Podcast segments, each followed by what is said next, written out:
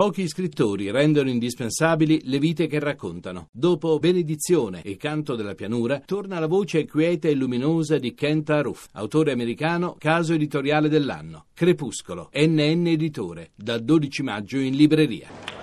Caritades! Grazie, bravissimi! Allora, Marino, tu prima pa- parlavate poco fa di milioni di anni.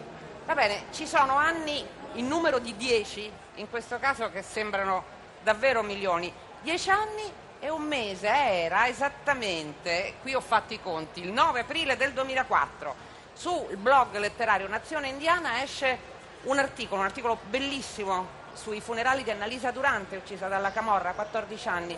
Molti di noi ricordarono quel particolare del cellulare che squillava sulla bara. Un mese dopo quell'episodio entra in un libro. Il libro si chiama Gomorra, lo ha scritto Roberto Saviano, che è con noi.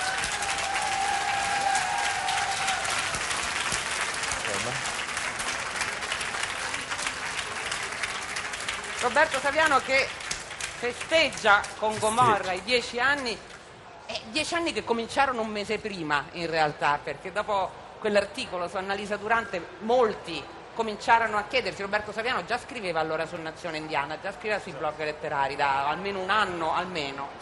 Sì, e andò proprio così, nel senso che era la stagione in cui le riviste letterarie sparivano dalle librerie e entravano sul web.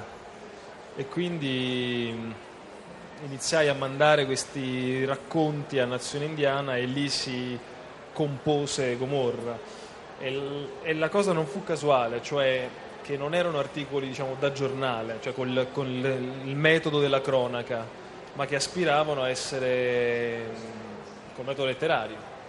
Maggio del 2006, ma Roberto Saviano ricorda la data di uscita di Gomorra. Io non mi ricordo. E la prima presentazione? Neanche, io ricordo solo quando mi hanno dato la scorta.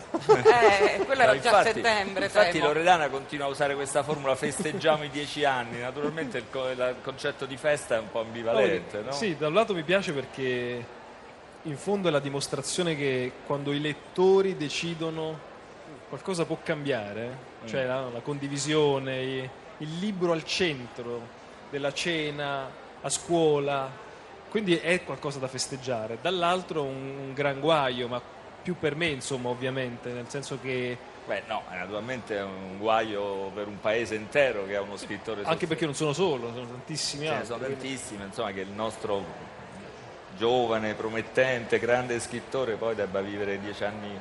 No, eh, io non mi, non mi capacito di, insomma, prima o poi come se ne uscirà. Cioè, Ah, infatti pure io me lo chiedevo.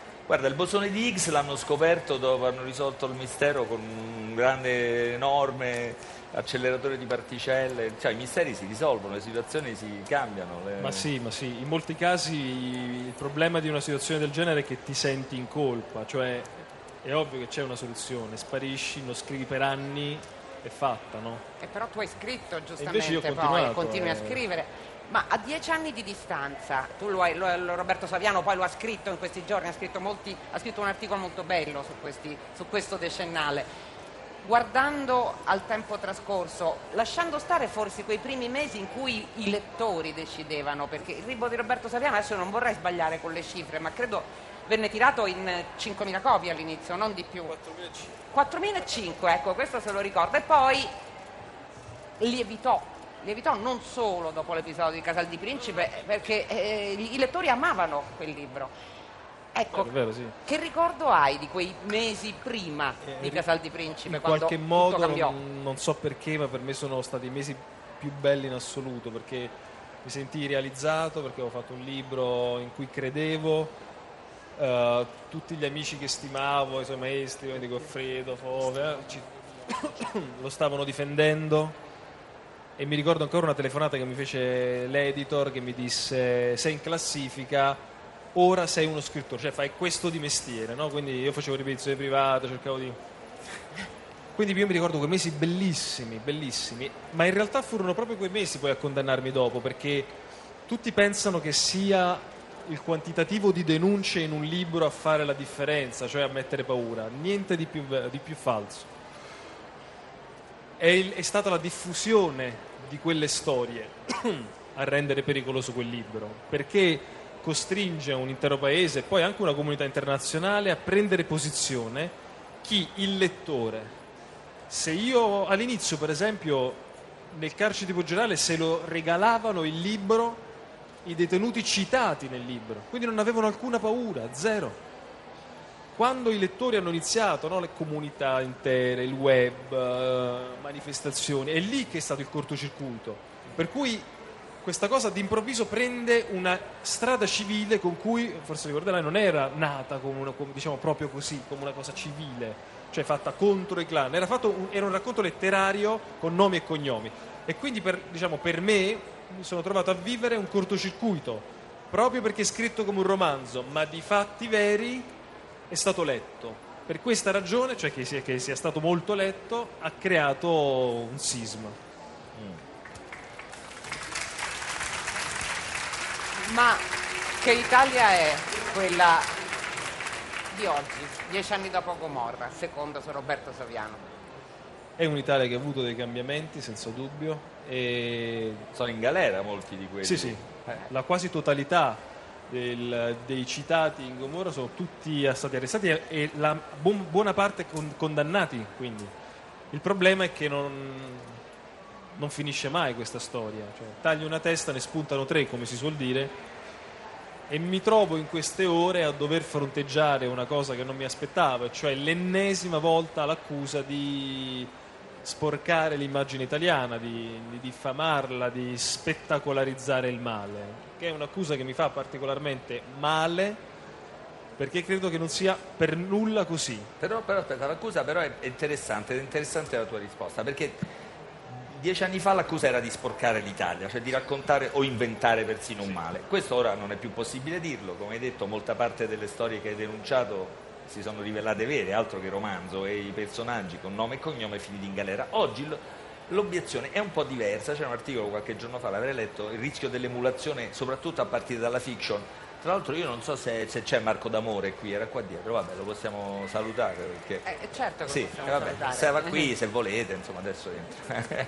Però oggi, oggi oggi l'accusa un tempo era di sporcare, di dire cose non vere oppure di lavare in pubblico i panni sporchi della comunità casalese o campana. Ricordo le accuse locali casale, di ragazzi di Casale che si sentivano eh, sporcati da te, no? perché di Casalese era diventato un insulto. Dicevano i ragazzi non posso più andare a Napoli alle feste, mi dicono dove sei, di Casale, ah Gomorra. No? Quindi, oggi la, l'accusa, e secondo me una risposta seria la merita, è quella di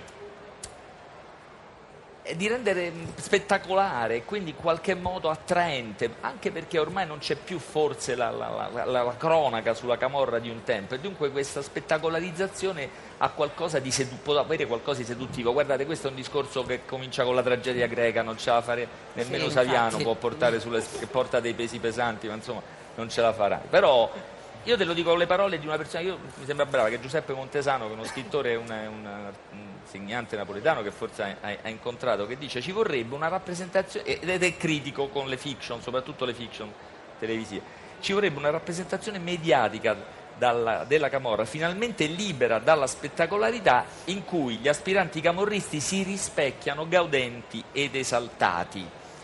Questo è possibile, può essere evitato, è inevitabile, c'è qualcosa nel linguaggio che potrebbe meglio separare quella che è la rappresentazione spettacolare, siamo da sempre attratti da, dal, dal cattivo, dal male. No, diciamo, l- mi sono posto dal primo minuto questo, questo, tema quando mi è capitato appunto di dover scrivere il soggetto, perché io scrivo i soggetti di serie e di puntata e anche con tutti ne abbiamo discusso, attori, registi, sempre. Io non condivido la posizione di chi dice che spettacolarizziamo, facciamo entrare? Mm, no. Di chi dice che spettacolarizziamo perché perché tu spettacolarizzi quando assolutizzi solo nel momento crime, insomma, no? quindi l'omicidio, il momento violento, no? il, il, il, personaggio, ehm, rendendolo quindi seducente e seduttivo.